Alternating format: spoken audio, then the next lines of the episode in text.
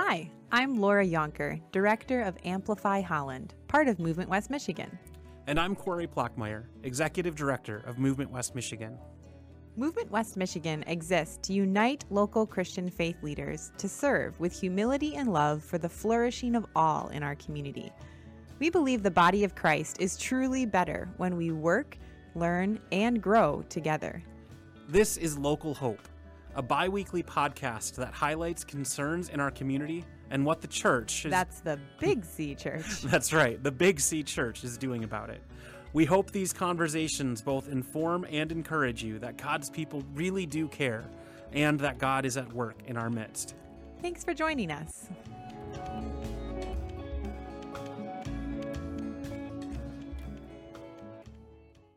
Well, welcome to Local Hope. This is our first episode. Uh, Laura, I'm excited to have this conversation. Yeah, this is great. We're excited to be here to learn a little bit more about one of the initiatives that Movement West Michigan has been helping out with in the community co sponsorship um, of refugees that have come to the Holland Zeeland area since December. And we're excited to unpack what has happened over the past four or five months um, with various volunteers from different churches that have been really active on the ground helping our new refugees in the area settle into our community. Um, this all started back in December, actually. It's kind of, oh no, wait, I think it was November. It mm-hmm, was mm-hmm. November. Mm-hmm. Um, Corey and I were actually having a little staff meeting, and he said, Oh, I can't make it to this meeting that a local pastor invited me to at Fellowship Reformed Church. Do you think you can squeeze it in? I said, Sure, all right, I'll show up. And, and I enter into a room of a lot of um, ambitious volunteers that are excited to learn about how the church can support Afghan refugees coming to our area. And um, the lunch was filled with lots of energy and, and questions. Um, but at the end, uh, Pastor Nate Skipper uh, just kind of recognized that the coordination of helping churches work together in this process was a little bit beyond his job title. Um, he has a lot going on as a pastor at Fellowship Reformed. And um, so I, I stepped up and said, hey, how can Movement West Michigan help um, smaller churches that may not have the capacity to sponsor a family on their own still be part of this resettlement process. Um, and so that was the beginning of meeting with a lot of different pastors and um, elders and church volunteers and presenting this idea of what if we worked together? What if we actually did this collaboratively? Um, and hence we're here today. And that's really this this podcast Local Hope is all about stories of collaboration. We want to be the voice in the Holland Zeeland area, uh, just celebrating stories when uh, churches, organizations set aside their differences, come together, and find ways to collaborate. And so we thought, what a better way to start than uh, something that hadn't been done before in our community. Uh, multiple organizations working together to sponsor one family. Uh, Kent Fry uh, is actually with the Rotary Club, uh, and David is with uh, Central Park Reformed. And uh, this is a, a really unique uh, collaboration here. Uh, but we are excited to have them share about their experience of welcoming a family from Afghanistan to our community, what that journey has looked like, and what it has looked like to do it together to collaborate together. So, uh, Kent, David, we'd love for you guys to just introduce yourselves. Tell us a little bit about your uh, you and how you got involved in this conversation. So, Kent, take it away. Yeah, so I'm Kent Fry, and I actually retired as a Reformed Church pastor after 40 years in parish ministry, uh, 1st of July. But as many of us in the Holland area and across the United States, uh, at the end of the summer in August, we had these horrific uh, scenes from uh, Kabul, Afghanistan. And the Rotary Group uh, in Holland began to say maybe we can actually sponsor a refugee family. And I would listen on the service committee uh, to how they were thinking about doing it. And I had previously um, been a part of two other refugees uh, families in my 40 year career. And I knew they didn't quite know what they were doing. And I began to suggest how you might go about doing this. Uh, but the Rotary also realized, as many congregations coming out of coronavirus that we were not in the kind of vital shape that we had been uh, prior to, to uh, coronavirus. And that I was there at Fellowship Reformed Church with uh, Laura, and that's where uh, the Rotary said, if we're going to do this, we need to partner with, uh, and, and in this case, congregation, a faith community. And Rotary is not specifically a religious organization, it's a service club. Uh, and I began on behalf of Rotary, uh, Holland Rotary, to uh, look towards someone who could partner with us. And uh, after a couple attempts at that, um, I was talking with David, who's also in Rotary, but a member at Central Park Reformed Church. And we said, maybe we can do something together. and that's what led to the uh, collaboration with Movement West Michigan, but also uh, Central Park and the Holland Rotary. And then Bethany Christian Services, ultimately, which is who we work through in terms of uh, the specific refugee resettlement. Yeah, they play a really key role. I uh, should mention that Bethany Christian Services is the the official resettlement agency um, that provides all of the case managers and the support um, with housing and helping finding jobs and, and hosting regular check-ins for the sponsors. So we're so grateful um, for the support of Bethany Christian Services out of the Grand Rapids office that has been kind of empowering us here in the Holland Zeeland area. Um, with with the big picture of what resettlement looks like um, as we try to equip the local sponsors with with resources um, in the local area. So yeah, it's it's been a real collaborative, right? We, you just listed how many different organizations and not even all the people. We have um, well 15 different churches that are actually doing this across the Holland Zeeland area and at least 18 families. Um, I'm sure there's more than that, but that's all I have on my records. so it's great to, yeah, to have just two here to represent a, a huge movement across the community. Absolutely. David, could yeah, tell us a little bit more about yourself and how'd you end up in this journey? I mean, I'm more I'm associated with the Central Park Church, the chair of our, our outreach and missions committee. We always we've been always looking at uh, issues that are, you know, that are meaningful that, that people can you know can find meaning in their lives doing and that, and and following our call as Christians to reach out and to uh, to the homeless, to the to the refugee, to the to the widows and orphans, and we're getting more of them. It seems like in this world in the past few months. But this came up, and um, Kent and I were talking because we're in Rotary together and serving at the food club, and and uh, uh, I had talked about how we as a church um, wanted to do this, but we didn't feel we had the bench strength. You know, you talk about some of you know with the pandemic, uh, how people have you know have stayed away from church and not fully come back yet uh, in a lot of different small congregations.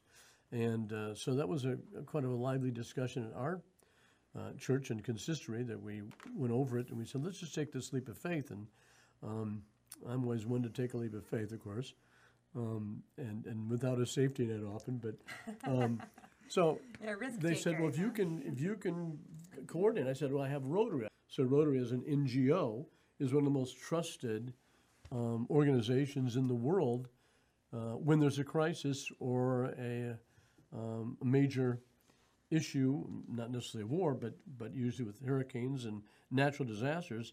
Rotary is there, uh, the first one's there, and usually the last one's to leave. We thought, well, it's a natural for Rotary. It's a natural for, for Central Park because of our kind of dedication to hospitality and welcome and welcoming and love for our fellow human being that we could put this together and make it work. And so that's and and it, we, we we did have a we did that a kind of fight a, a few little uh, you know fight the good fight. I mean, it, wa- it wasn't. Well, well, we'll- you're always going to get naysayers, and the people don't. You it know, takes time to what- set up a collaborative. Yeah. like what, what are we getting into? Yes. Yeah.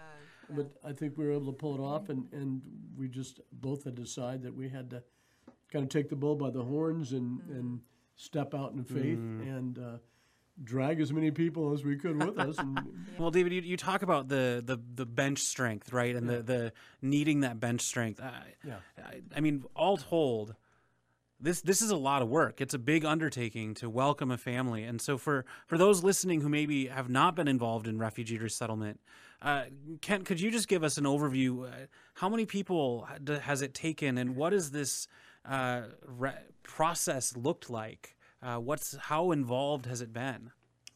Well, we have probably uh, 10 to 12 people from Rotary and 10 to 12 people from Central Park uh, Church, you know, roughly, that are very directly involved. Now, for example, when we went to uh, furnish the permanent uh, apartment, uh, townhouse, uh, we put out a call to Rotary members and to the congregation, and we probably had uh, twice, three times as many people that were uh, donating items, but people that are directly doing uh, direct service.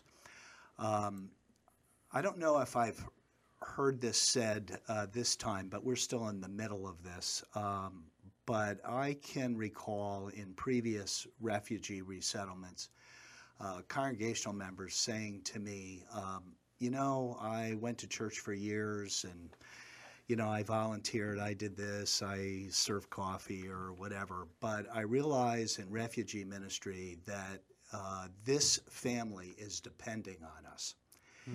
And uh, we either deliver or um, they're, they're going to be in serious uh, difficulty. And that has a kind of power uh, to it.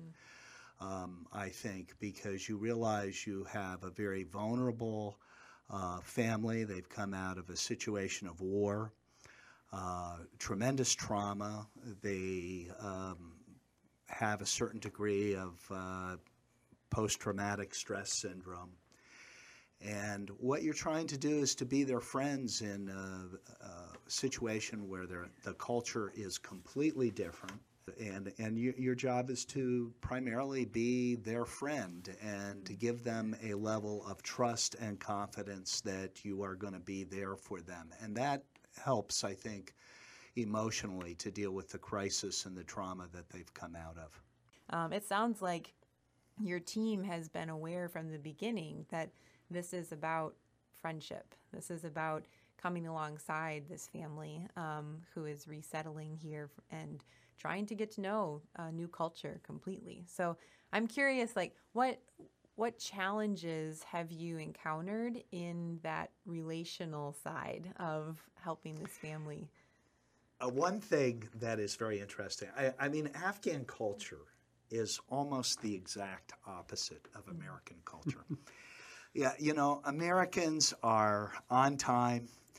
Uh, they have a schedule. They're going here. They're going there. No, when you go to your family, and this would be true of any especially of- the Dutch. yeah, We're well, Holland uh, and Zeeland here. We have if to you- remember that Yep, this we have our own culture. yeah, this, this time is different even than other times across the country. So go ahead. Yeah. Well, when you go to stop at the your Afghan family, and this would be true of the 15 families that we have here in Holland. Um, uh, you know, my wife would uh, text me and say, "So, um, when are you coming home?" And I have to text her back, "I don't know. I think I'm on the third cup of tea." That's right. Uh, uh, you, you know, you're Incredible not go- hospitality. yeah. you're not going anywhere real quick um, because it, it's a culture of hospitality, and it's expected that you're going to uh, s- spend some time talking, and be, you're not going to do business at 1st you You're going to visit, and so that's. Uh, runs diametrically opposite of the way we're uh, structured and ingrained. And of course it, it creates a, both a joy and a frustration i think. Um, because you want to get to certain things. You have certain things in your day that you have to do, but here you are um, in uh, their environment when you walk in their home, and you want to respect that. So, um, yeah, you know, that's uh, part of the relationship and working that out. yeah, David, do you have more to add to that? I do. Sometimes I've been thought of as, as being on Afghan time myself, um, and so I, I, I relate very well with them. But uh, um, yeah, I, I think that um, there is something to be said about uh, taking the time, and you kind of is you, and it's hard for some of us to work through that frustration of uh, when we say we're going to be there at 9:45 to pick people up at 10. That all of a sudden, and to take them to be someplace at 10, that um, you're waiting or you go and knock on the door and you uh, try to encourage. Um, and this is uh, our family is a family of five, so we have many, many moving parts here to deal with, and um, so it is. Um, excuse me. Um, it is it is a challenge for people, and, and, and the, expression I think that Bethany uses is embrace the ambiguity, and you know, and I say kind of um, embrace the randomness because uh, um, what what I've found even when times when I've waited to take him, I'm I'm kind of the regular, uh, take him to school on Tuesday morning to English ESL class, uh, and uh, and we end up arriving a few minutes late, and I figure the place is getting the parking lot's going to be empty, but people are still streaming in because these are different cultures. I mean, it's a whole different different pace, and it, and there have been times I was I was uh, I think I, Kent was there. We were supposed to be there at the house at, at one point, and about three minutes I was on my way, and about and I'm about three minutes away, and, and um, one of them calls me and on Kent's phone and says. Uh, Daoud, which is what they call me, and it's, da- David is Daoud in, in, in you know Arabic and, and um, Middle Eastern, Far Eastern cultures. And uh, they say, Daoud, uh, you're not going to be an American citizen anymore. We are, we are going to revoke your citizenship. You're late by three minutes. Oh no, they're starting to yeah, pick up so- on our yeah. obsession with time. Yeah, yeah. So it's, but it's good. Oh yeah. Well, and I, and I hear what I hear in that is such a an emphasis on relationship. Yeah. Uh, that what matters more is that hospitality. What matters more is being with each other. yeah. And and I think there's something that as as somebody who uh, was told and taught as from an early age, early is on time, on time is late, and Right. late is you shouldn't even show up. Uh, and having been ingrained in that culture, I think that there's something so beautiful about an emphasis on relationship and just being with each other. And I, I, I love that reminder, uh, just listening to you uh, describe that experience. We sometimes have to just take a deep breath and realize that the world is going to still move and go forward. The world's going to turn.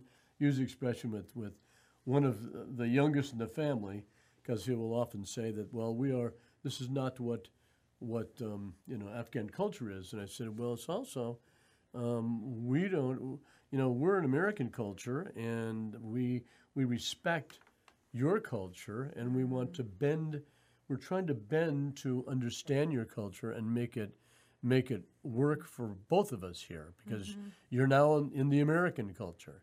Mm-hmm. And that's a big melting pot so who's to know what American culture is mm. because there's so many different cultural pieces to that. But I always use the expression uh, you know if you we'll bend and if you can bend we bend so that we can blend. Sounds like we- a real posture of humility. yeah, and it's like we're both we're both serving each other here. Mm-hmm. We're serving you, and uh, you're serving us to you know understand that that um, you know this is where you are now, and this is where your life is going to be unless you end up getting back to your country. I think a couple other uh, cultural things besides, you know, time and hospitality uh, that becomes fairly evident when you're um, settling an Afghan uh, refugee family is the relationships uh, between uh, male and female and how that gets worked out in both cultures. And uh, another thing which we might want to talk in the uh, second segment a little more about is uh, many of the people that are working on uh, resettlement on our end, although not universally in Rotary, uh, come from a Christian faith perspective. And you're working with a uh, family that uh, our family is pretty dedicated uh, Muslim family, so you have to kind of work at the uh, religious issues a little bit. Uh, and speaking about the religious issues, and another organization that is a part of all this resettlement is the U.S. State Department. And one of the things that we agree to as um, sponsors is not to proselytize. And there are good reasons for that. Um, and I say that as a, you know, a faithful um, uh, Christian who uh, you know does want to share the good news of Jesus. But uh, these are people that have been manipulated um, to the point of a machine gun at their heads, and so we don't want them coming to the United States where they're being forced uh, religiously to do something that they don't want to do. And we are American citizens, and we do believe that in the American context that there is freedom of religion. So we want to live in a respectful and act in a respectful way with, um, you know, our Afghan neighbors and uh, family that we're uh, getting to know. Yeah, Really appreciate that. Yeah, again, posture of humility and how you enter into those controversial conversations. Yeah, I think after about two weeks, they Yeah. discovered that I was a retired Right. Minister, uh, or they, as they would say, imam, and boy, that right, really imam, right. brought on a lot of chatter yeah. in Pashto, and I wasn't sure what they were talking about. but it, the, you, you you know God is at work when you know that your heart you know just goes out um, to people like this, to people who really are our brothers and sisters, and you realize that there's not a lot of difference between us. It, language is the big barrier, uh, politics and socioeconomic situations and uh, uh, the state of the world are all those barriers to us living and loving together. And I think that's that's definitely uh we are reminded that these organizations who are sponsoring these refugees, uh, it, it's complicated, it's hard, but yet it's not right. It, it's a lot of work and it gets challenging, and, and there's the cultural differences. But at the end of the day, it's putting the love of Jesus Christ into action, right? Jesus, for for those who are doing so uh, out of their faith and out of their faith commitment, and and in the next episode, we're going to get a little bit more into some of the challenges of of working across organizations and what that looks like. But but for these folks who came out of their faith commitment to help, it was really this is a tangible, practical way to respond to that compassion that we feel as followers of Jesus Christ, seeing the broken world around us. Uh, local hope this this podcast is really about celebrating stories of collaboration our hope as movement west michigan one of the things we hope this does is it is just a, a an auditory demonstration that the church cares uh, that the the love of Jesus Christ makes a difference in the lived experience of those who call themselves Christians and and compels them to act uh, in in the interest of others. And so uh, we're just so glad to have Kent and David here with us today. Uh, it's been wonderful to hear uh, some of the, the the challenges, but also some of the joys and some of the the beautiful moments that have happened uh, as you have walked this journey of refugee resettlement together. Thank you so much for tuning in to the first episode of Local Hope. Uh, we're so glad that you joined us, and we hope you come back in two weeks for our second episode. Kent and David will be back with us as we uh, dive into what it looks like to collaborate together across organizations and across differences.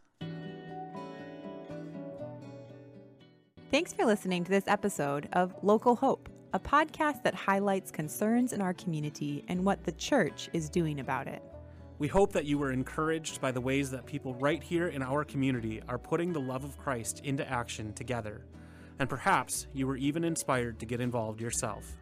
If you have questions about what was shared today or would like to send a note to our guests, please contact us at office at movementwestmi.org.